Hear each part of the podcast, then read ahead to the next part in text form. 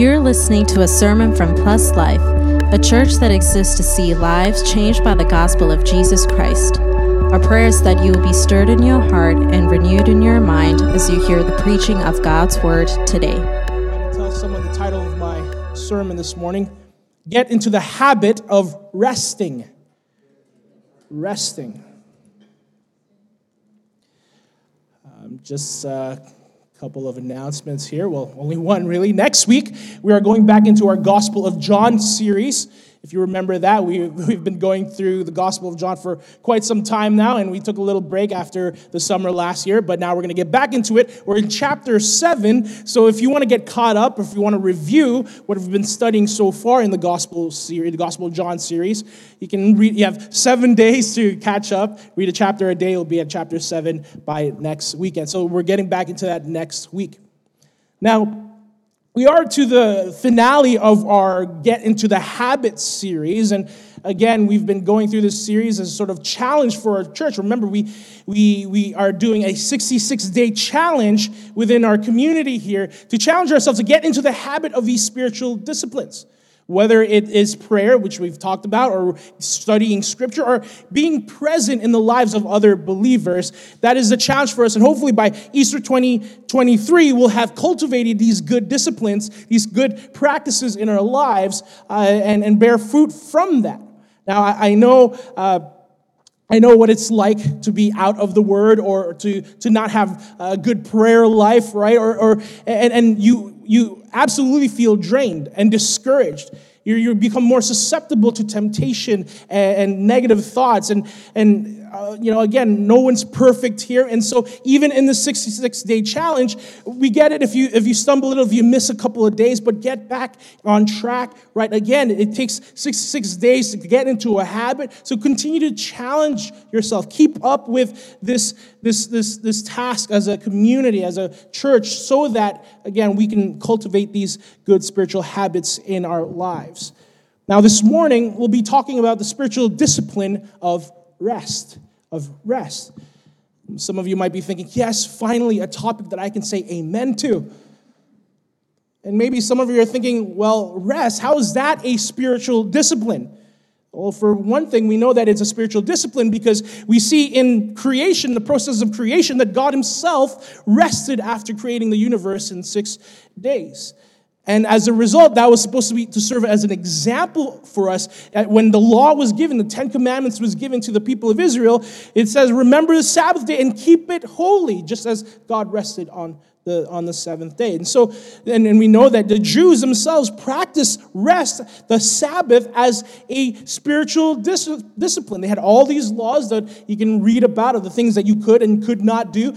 It's interesting the, one of the rules in, in, the sort of in the sabbatical laws of the Jews is that you could not rock in a chair during the Sabbath. Because the fear would be that if you're rocking in a chair, you would cause a groove to form on the dirt, and then if a seed were to fall into that groove, you'd be planting, and therefore that would be considered work. Very interesting stuff if you want to look into that. And so, yeah, to the Jews, rest was definitely a spiritual discipline. And of course, in our passage, we even see that Jesus invites us to a sort of rest, a, uh, to a spiritual rest that he will be unpacking this morning. And we even see throughout the ministry of Christ and throughout the Gospels, whenever he does some great miracle, whenever he does some great ministry endeavor, we see that he often goes off by himself, climbs a mountain to pray with the Lord and rest. So, definitely, rest is a spiritual dis- discipline. Now, our problem, and I, or, or, maybe the reason why I think we, we fail to think that rest is a spiritual discipline is that we often view rest in terms of a physical lens. We often think of, of rest, resting in a physical sense. When, when there's no work in my hands, or when I'm, when I'm not thinking about work on my mind, then I'm resting. When I'm sitting in front of the TV or I'm playing some sort of video game, then I'm resting. When we go on vacation, right? Then I'm resting. When we're free of problems, when we, we don't have responsibilities, when we don't have worries, that's when I can rest. And so we have this mindset that in order to achieve some sort of rest, it needs to be physical. But biblical rest goes far deeper than that.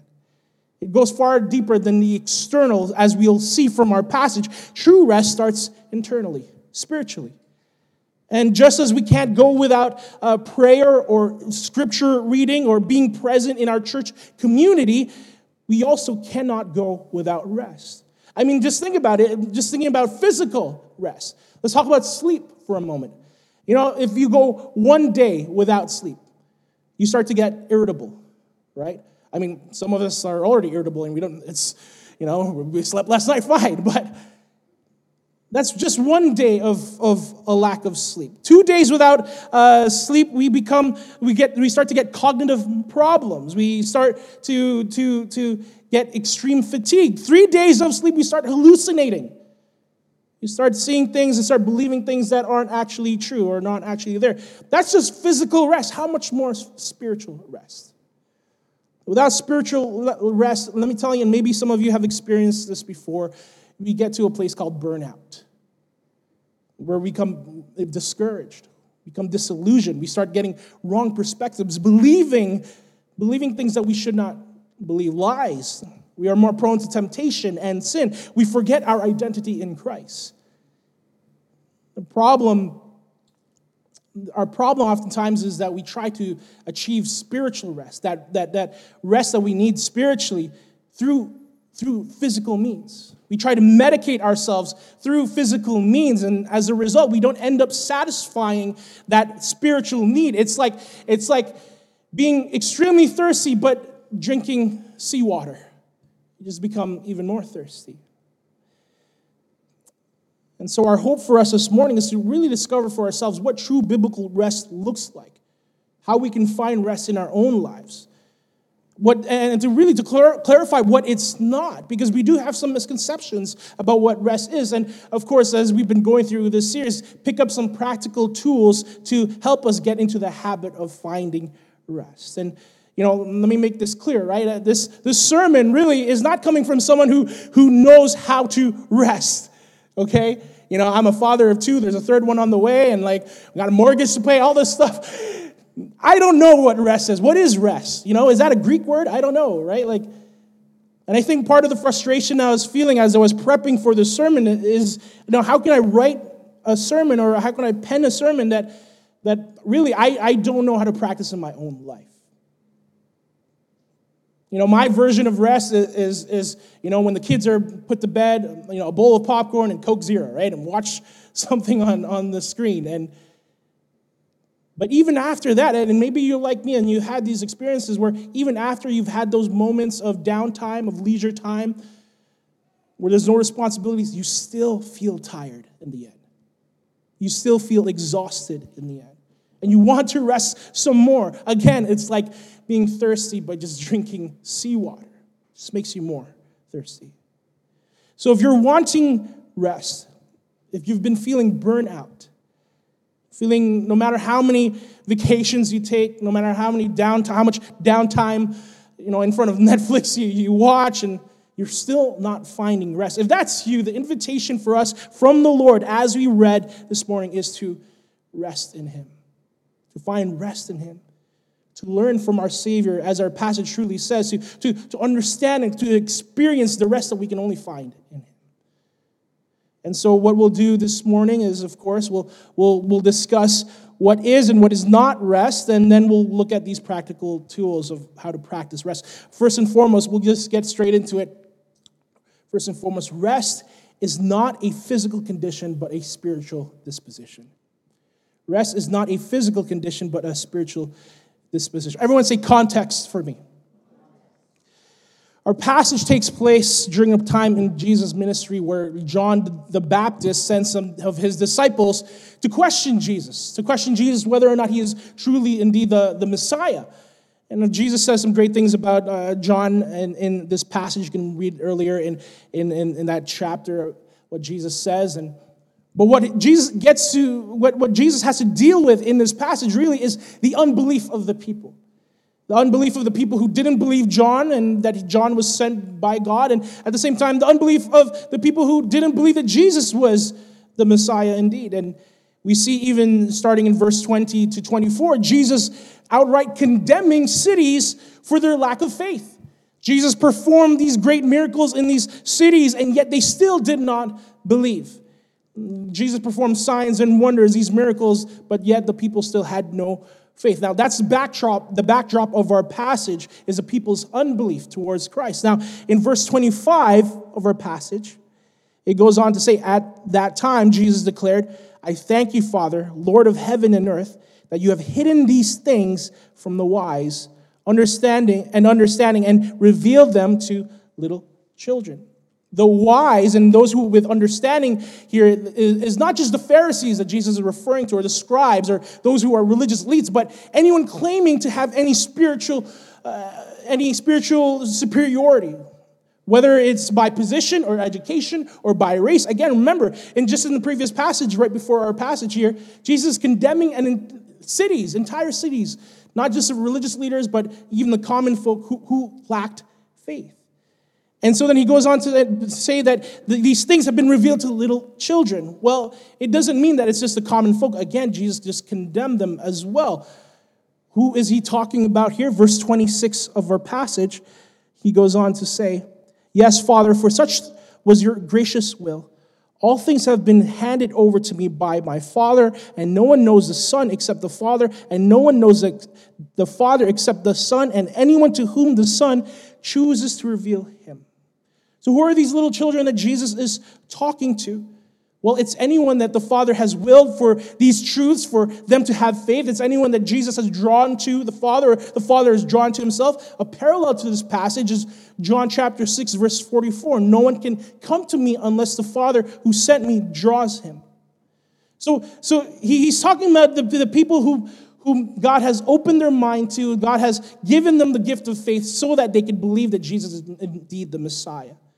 So now, having that context in mind, the, the people's unbelief and the sovereignty of God to, to open the hearts of people to have faith, we get the sense that what Jesus is about to talk about is really about salvation.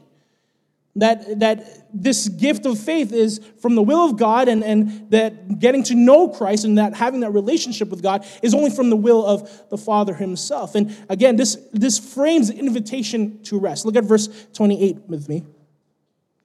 Come to me, all who labor and are heavy laden, and I will give you rest. This is actually a call back to Matthew chapter 5 in the Beatitudes, when Jesus says, Blessed are the poor in spirit. Not poor physically speaking, but rather spiritually bankrupt.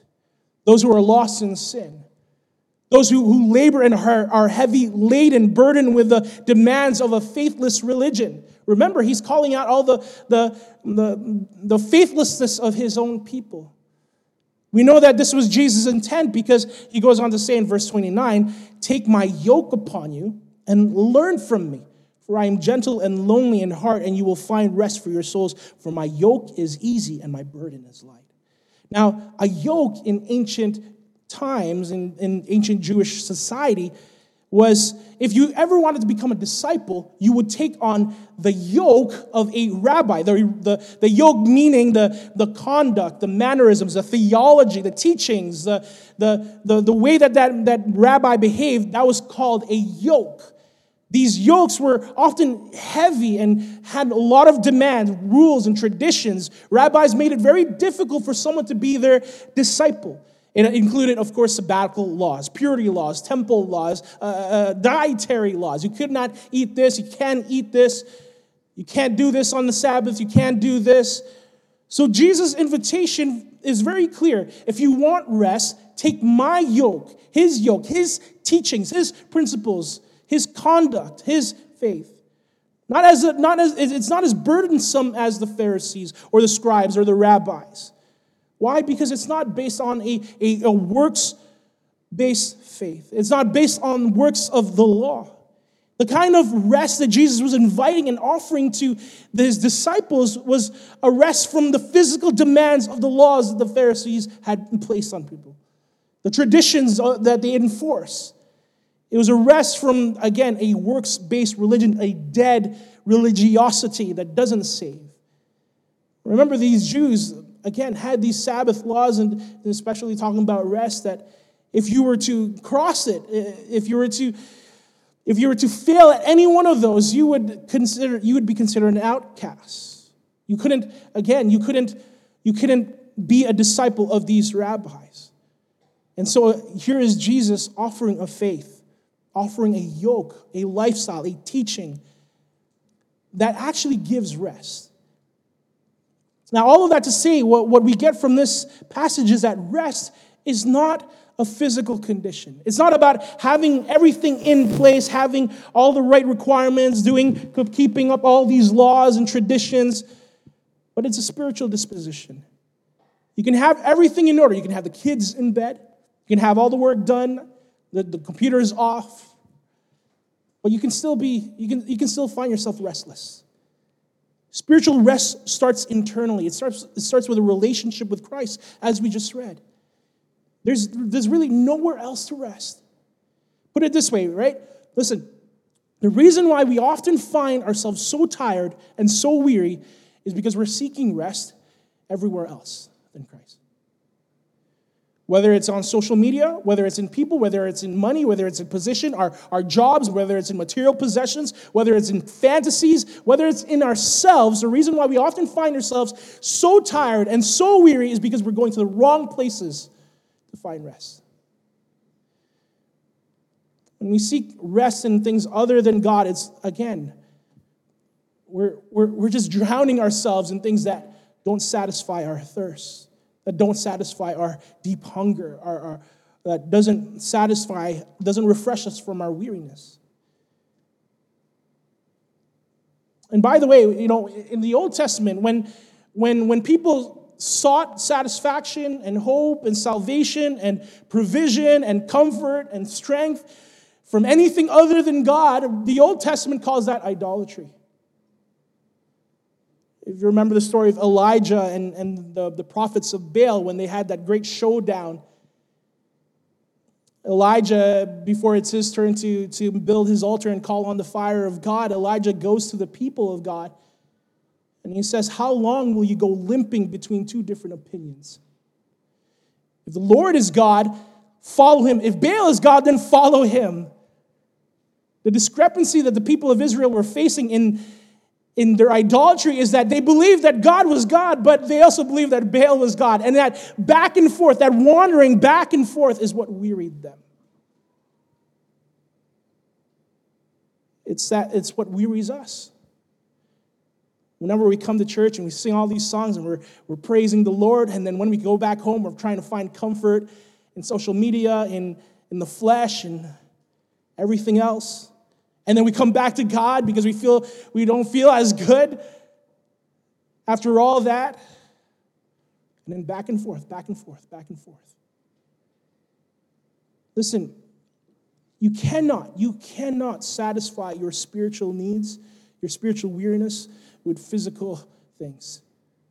Everything in this world, the physical rest of this world is temporal the rest, the security, the hope that you, you find, that we find in Christ is eternal. You cannot find lasting rest, physical uh, or even spiritual rest in this world. Again, even, even the, the physical needs that we have, even the physical weariness that we have is meant to push us to search deeper for, for something that will truly satisfy us the physical weariness that we experience from our day to day activities in our life is meant to push us to, to find rest in something deeper than the physical world. So again, it's, uh, rest is not a is not a physical condition but a spiritual disposition. Secondly, rest is not the right of man but the gift of God. Rest is not the right of man, but the gift of God. Look at verse 26 of our passage again. It says, Yes, Father, for such was your gracious will. All things have been handed over to me by my Father, and no one knows the Son except the Father, and no one knows the Father except the Son, and anyone to whom the Son chooses to reveal him. Christ is very clear. Though this invitation for spiritual rest is assured to all who come to him, it is still presented to whom the Father wills and who he chooses to reveal the Father to. Now, two things we can learn from this. First, as we just read, or as the title of this point, rest is not a right. And rest and that rest is a gift from God. Rest is not a right, and rest is a gift from God. First and foremost, whether physical or spiritual rest, it is not a right. It's not something that we inherently deserve. You know, sometimes our frustration in lack of in our lack of rest is due to us thinking that we deserve to rest. I did this, I accomplished this, I've been working all day, I deserve to put my feet up, to let my hair down. All of these things. Just to turn off my brain and, and watch something. You know, life is hard, therefore I deserve rest. Well, not really. It's not what the Bible says. I mean, your body might need rest, but I don't think, not just I think, the Bible doesn't say that you deserve it. You know, the weariness that we feel from our work, from our day to day life, is a result of the fall. In Genesis chapter 3, the curse that God places on man to Adam. He says, In pain you shall eat of it all the days of your life. Thorns and thistles the ground will bring forth. And he says, By the sweat of your face, the sweat of your brow, you shall eat bread. The, the toil that we experience in our day to day life and having to work for our, our, our resources, our, the, the, the, the, the weariness that we experience is a result of the fall. What we do deserve is the weariness that we feel, being tired. We have no right to rest. None of us are entitled to rest. That's the reality of it. We live in a fallen world, and this is a, our weariness is a result of that fallenness of this world. But we, what we also see in our passage in, in Scripture is that rest is a gift. Psalms um, Psalm 127, verse 2, it says, It is in vain that you rise up early and go late to rest. Talking about um, sort of this workaholic attitude and behavior where you know, you're waking up early just to, to work and sleeping late just to, to continue working, eating the bread of anxious toil. For he gives to his beloved sleep. God gives sleep to those he loves rest to those he loves. This is common grace for all. Whether it's, it's sleep or whether it's Sabbath, whether it's weekends, common grace is meant to point us to, to Christ, who is our ultimate race, to our ultimate rest, who is Christ, but also that this that rest itself is a gift from God. God gives us the ability to rest and, and the need to rest so that we would be reminded that we need Him that we need to rest just as just as God rested and just as as as our bodies need to recover and be refreshed. Now, I think it's important to have this perspective shift of, of rest being a gift because therefore, if we understand that rest is a gift, then we understand that it must be enjoyed, it must be received, it must be accepted, it must be desired after. You know, specifically, again, to sort of these workaholic uh, mentalities who can't stop working, who has work on their mind constantly, who think that they need to constantly work, need to be busy or work to accomplish or to maintain or to, to, to achieve something. Rest is a gift. It's not something to be scorned. You know, we live in a society where it perpetuates this kind of mentality where time is money, right? And go, go, go. And it's always the next thing and the next thing and no time to rest. And, you know, what's the next job I have to do? What's the next task I have to complete? What's the next responsibility I have to get to? And it just doesn't go, it doesn't ever stop. It just keeps on going and going. Once you achieve one goal, you have another goal to accomplish. Once you, rec- you, you receive a position, you need to climb up again to a next position, but there's never time to pause.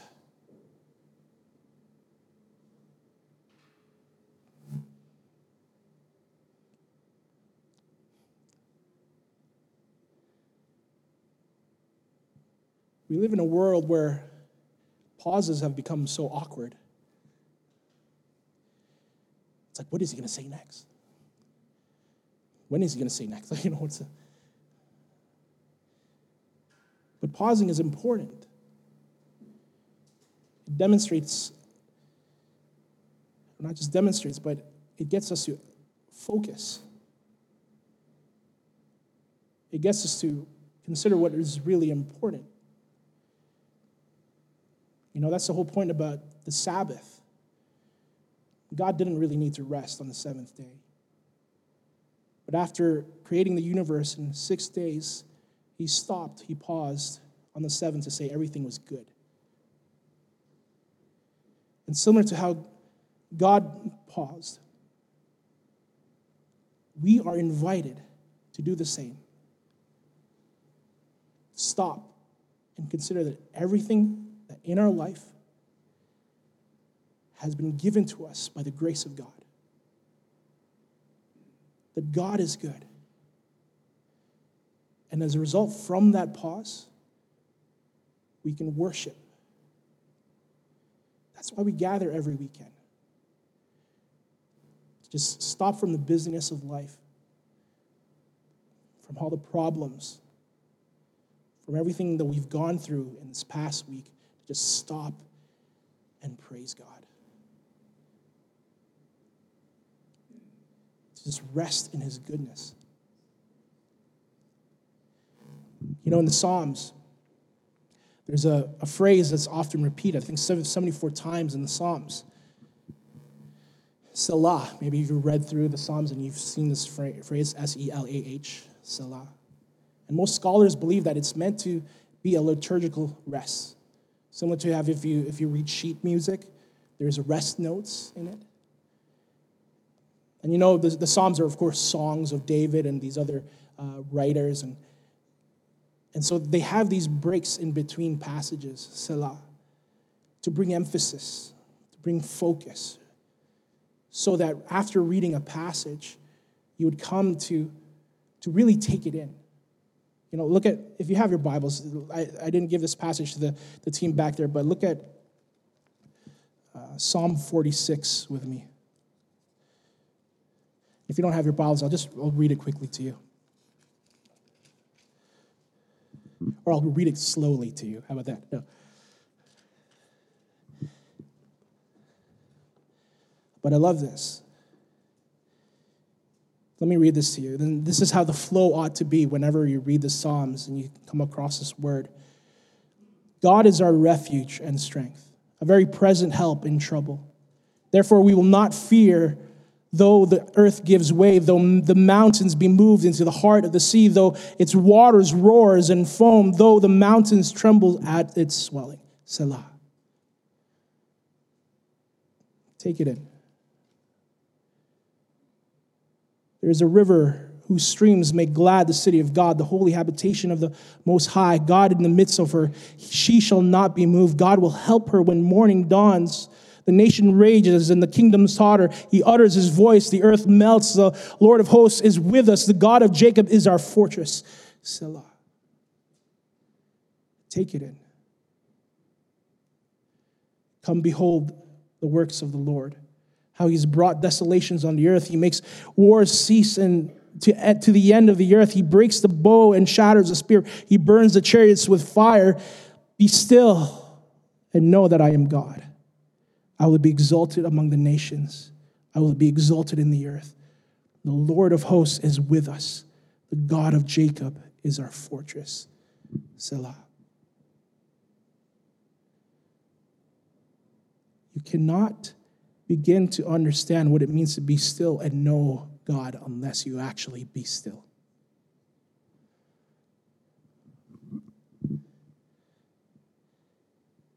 Rest is a gift just as the Sabbath was, was given to us to keep it holy, to set it apart, just so that we could have a day in this, in this life, in this world, in the, the toil and the weariness of it all, to just stop and acknowledge who God really is, to acknowledge the goodness of our God, His faithfulness in our life.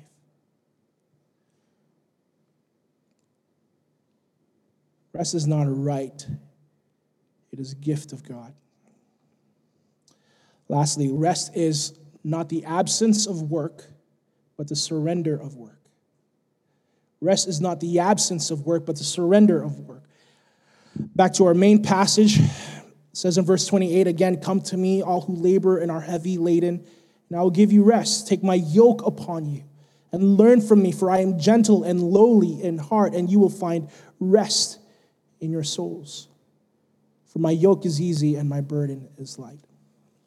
Notice the invitation to rest is not free of labor, not free of work, not free of burden. Christ is simply saying that his burden and his yoke is easy and light. He's not saying that there is no burden, that there is no work, there's, there's, there's nothing to hold up. There's still, a necess- there's still a necessity to carry, to be responsible over something. And something to understand, uh, I think this is important to understand because biblical rest is not a call to idleness. It's, sim- it's not simply doing nothing during a day, nor is it is biblical rest a call or a, a, an excuse for procrastination upon your responsibilities. The Bible very, is very clear about its sentiments towards idleness and the need to work. It says in Proverbs chapter 6, verse 10 to 11, a little sleep, a little slumber, a little folding of the hands to rest, and poverty will come upon you like a robber and want like an armed man. This whole, that whole passage, by the way, in Proverbs is talking about, about laziness. The, the, the, the sluggard, the, the, the sloth who refuses to work.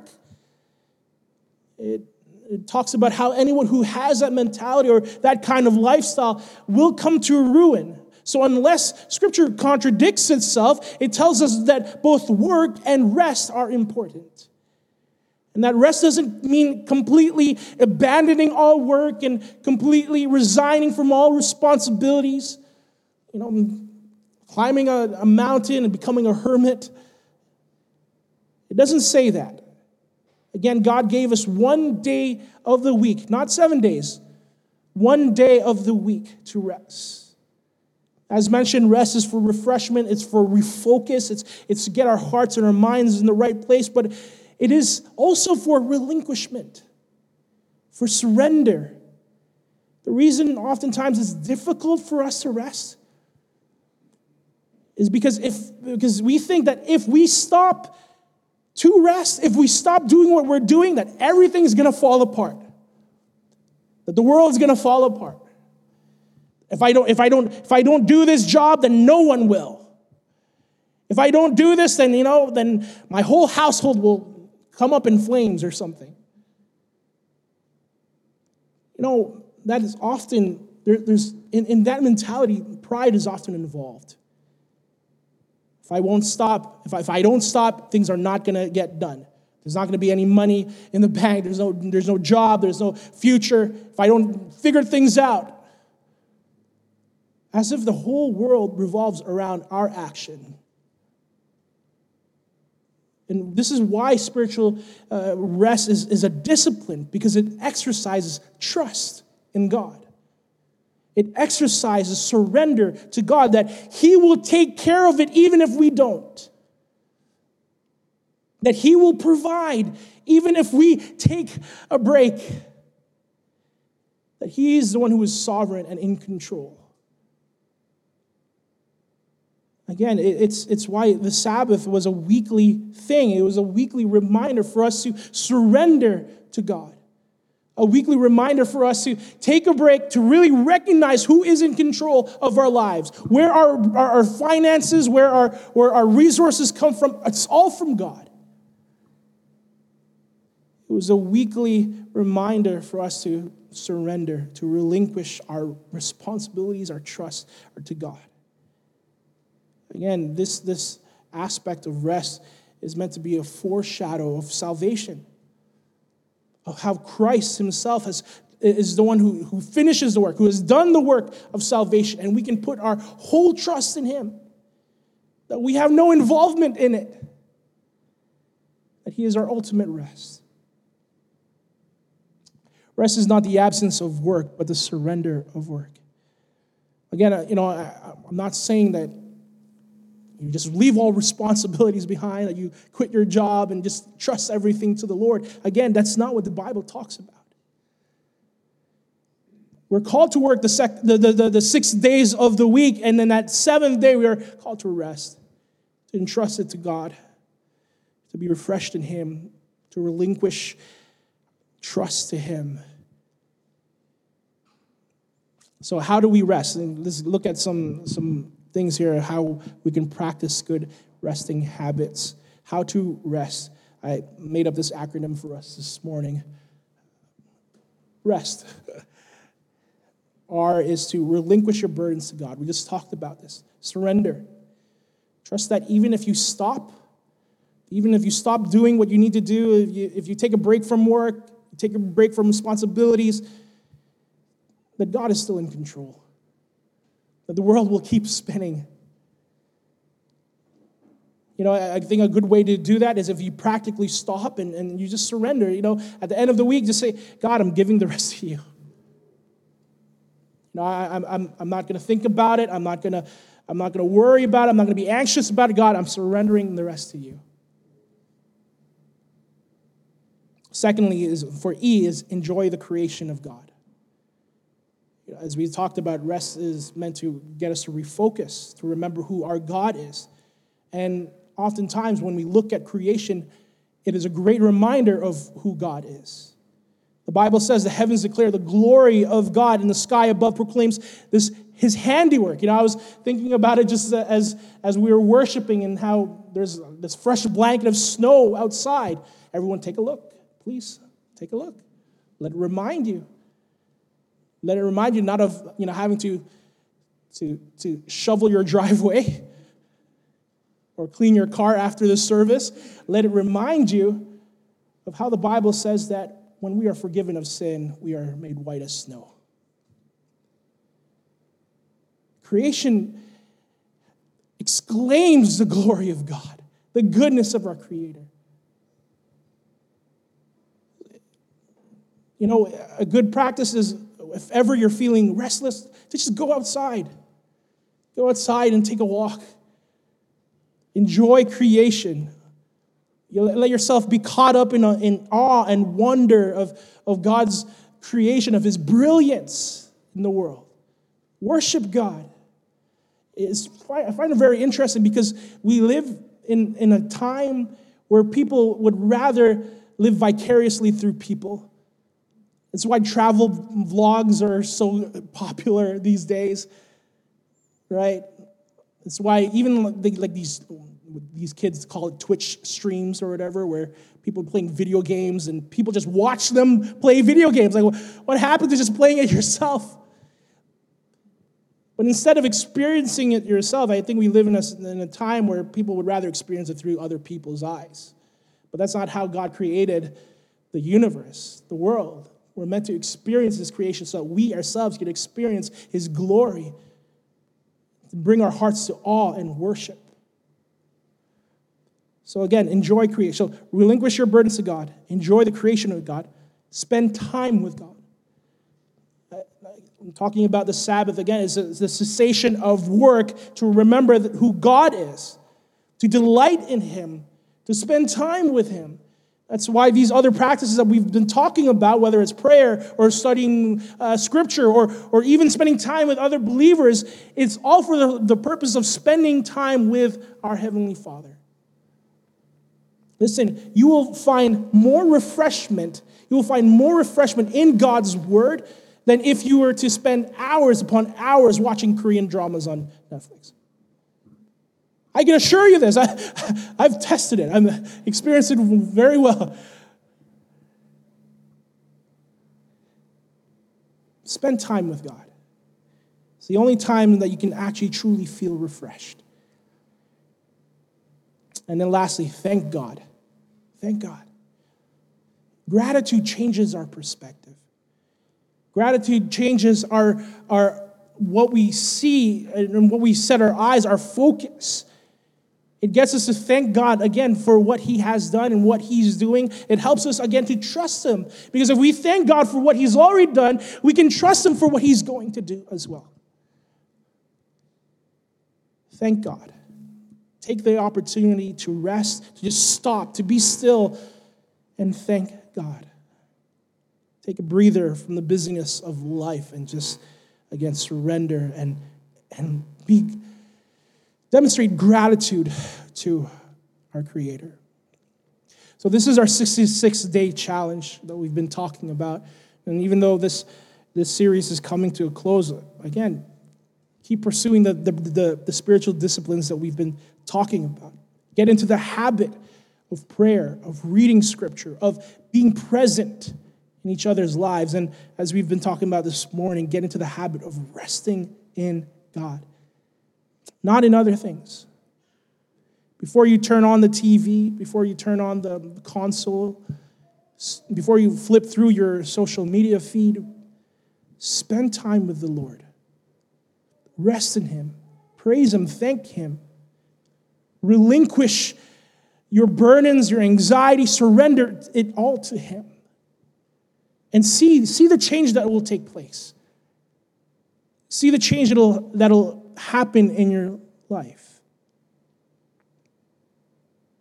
The invitation that, that we see in Scripture for those who call upon the Lord, for those who are found in Him, is, is that we will experience rest. Not just physical rest, but deep spiritual rest. In Isaiah 40, I love this passage. You've probably heard it before. He gives power to the faint. To him who has no might, he increases, increases strength. Even youths shall faint and be weary, and young men shall fall exhausted, but they who wait for the Lord shall renew their strength.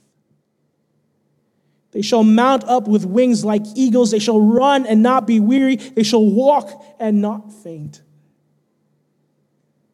This is the kind of rest that we are invited to, that we are promised. For those who what? Wait on the Lord. For those who stop, who remain, who abide in the Lord. This is the kind of rest that we experience. For the lost, if you have not put your faith in Christ, if you have not repented of your sins, and you have been doing things on your own, trying to seek redemption, trying to seek salvation on your own, let me tell you, you will not find it anywhere else apart from Christ. Again, the, the invitation that we read in our passage is to come to Christ. For his burden, his yoke is easy and his burden is light because it's not tied down to some sort of works based faith or religiosity where you need to earn your position and your place before God. It doesn't work that way. You cannot do enough good in this life to amount any sort of credit before God. It's all based, our salvation is wholly based on the credit of Christ on his righteousness and his finished work. We can only rest from the labor, the toil of, of, of trying to work for our, our, our sin, trying to work and, and, and getting in right standing with God. The only reason why we can rest is because Christ himself has finished the job. He finished it at the cross, he finished it in the grave. The invitation is to find rest, forgiveness in Christ. The invitation is to stop, and not just for the lost, but even for us believers who often are still prone to wander, who are still looking for satisfaction and hope in other places. The invitation is to stop, is to stop going back and forth between the idols of this world and Christ. I love what Peter says in the day of Pentecost as he's preaching to the masses in Acts chapter 3, he says, Repent therefore and turn back, that your sins may be blotted out, that times of refreshing may come from the presence of the Lord. If you're looking for rest, if you are weary from the, from the busyness of life, you can't find rest anywhere else. It's only in the presence of God. Listen, take God at His word. If you have been wandering, if you've been seeking for physical and spiritual rest in places that never satisfy and just leave you even more thirsty, take God at His word that if you go to Him, if you come to Him, you will truly find rest for your souls. get into the habit of resting. Let's pray.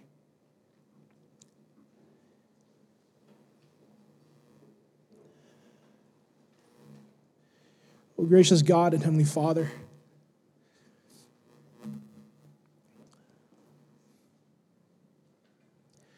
Lord, forgive us for the many times where we have wandered to worldly idolatry to find rest and satisfaction and hope and refreshment and love and comfort and joy and pleasure and things that never satisfy. And things that are just band aids over wounds that leave us more thirsty and dry. Forgive us for when, for all those times, even though you are right in front of us, even though your throne of grace is open to us, even though the, the veil has been torn and we have full access to your rest through Jesus Christ. Forgive us that we still turn to other things.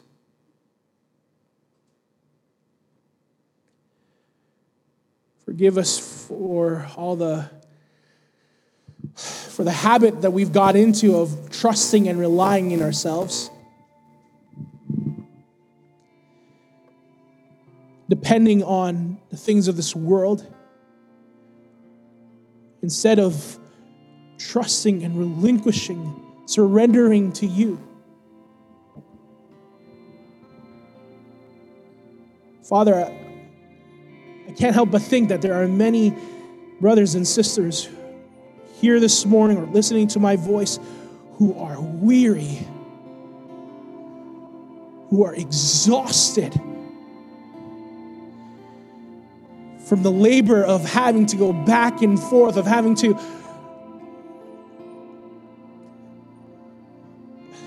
to mitigate their, their weariness with things of this world. We're going back and forth and coming to you one day and then going back to the world and coming back to you and going back to the world. God, it is, it is exhausting.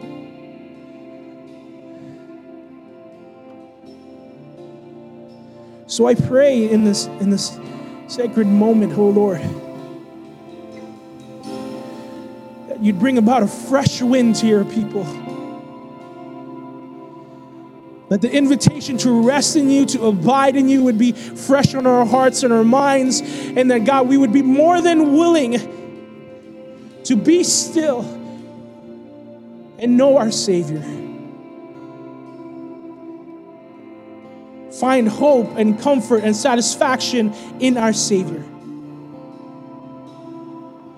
Because, Lord, where else can we go to? Who else can we turn to? You alone have the words of life. You, you alone are the one who can refresh our weary souls. To assure us that despite the difficulties that we face today, that God, you are still in control of tomorrow. So, Lord, we, we humbly ask, draw us to you. Give us your rest. Give us times of refreshment, Lord. Help us, oh God, if we help our unbelief, oh Lord. If we are weary from the day, if we're weary from this world,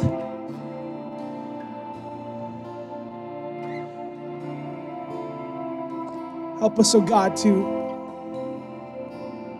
depend and trust in you once more. We surrender these things to you, O God. In Jesus, your mighty name. Thanks for listening. We hope that you were blessed by the sermon today. If you would like to learn about the gospel or know more about our church, please visit pluslifepeople.com. Remember to subscribe for more content. Until next time, stay blessed.